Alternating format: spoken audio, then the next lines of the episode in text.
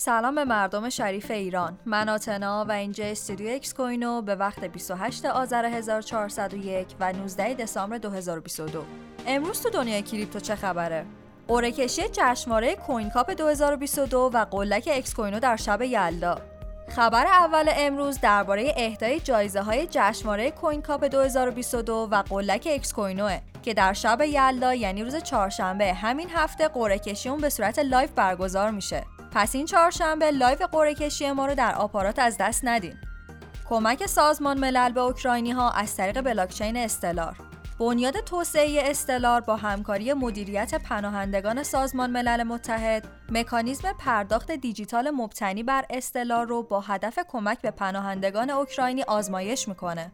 این سیستم به شکلی طراحی شده تا از تحویل سریع و ایمن کمک های ارسالی در سراسر دنیا اطمینان حاصل کنه و همچنین قابلیت ردیابی و پاسخگویی بی سابقه ای رو در بلاکچینش ارائه میده. آرژانتین قصد داره یک استیبل کوین مرتبط با دلار آمریکا رو منتشر کنه. سن لوئیس آرژانتین قانونی رو تصویب کرده که اجازه انتشار استیبل کوین خودش که مرتبط با دلار هست رو میده. این توکن برای همه شهروندان بالای 18 سال در دسترس خواهد بود. طبق این لایحه این امکان وجود داره که آرژانتین تا دو درصد از بودجه سالیانه خودش رو به صورت استیبل کوین منتشر کنه. انتشار استیبل کوین تنها یکی از طرحهاییه که در لایحه نوآوری مالی برای سرمایه گذاری و توسعه اقتصادی اجتماعی توضیح داده شده. کمک بایننس به آذربایجان برای قانونگذاری رمزارزها صرافی بایننس به بانک مرکزی آذربایجان پیشنهاد داده تا در زمینه قانونگذاری های دیجیتال به اونها کمک کنه. بایننس در سال جاری به خوبی در این منطقه فعال بوده و حالا به دنبال گسترش حضورش در بازار و افزایش تعاملاتش با مقاماته.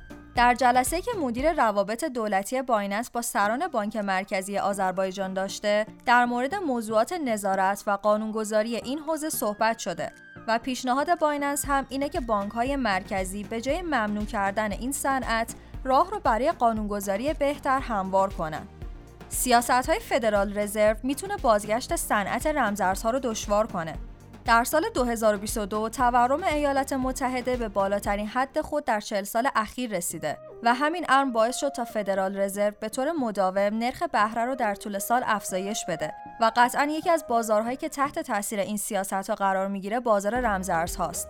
حالا با توجه به سیاست های فعلی فد و سخنرانی های اخیر آقای پاول این امکان وجود داره که این شرایط کماکان برای بازار وجود داشته باشه. برای اینکه رمزارزها به محافظی در برابر تورم تبدیل بشن، این صنعت باید راههایی رو برای جدا کردن کریپتو از بازارهای سنتی پیدا کنه که یکی از این راه حل ها می‌تونه دیفای یا همون امور مالی غیر متمرکز باشه. در واقع دیفای شاید بتونه با جدا شدن از مدل های مالی قدیمی راهی برای خروج از اونها ارائه بده. ممنون که همراه هم بودین.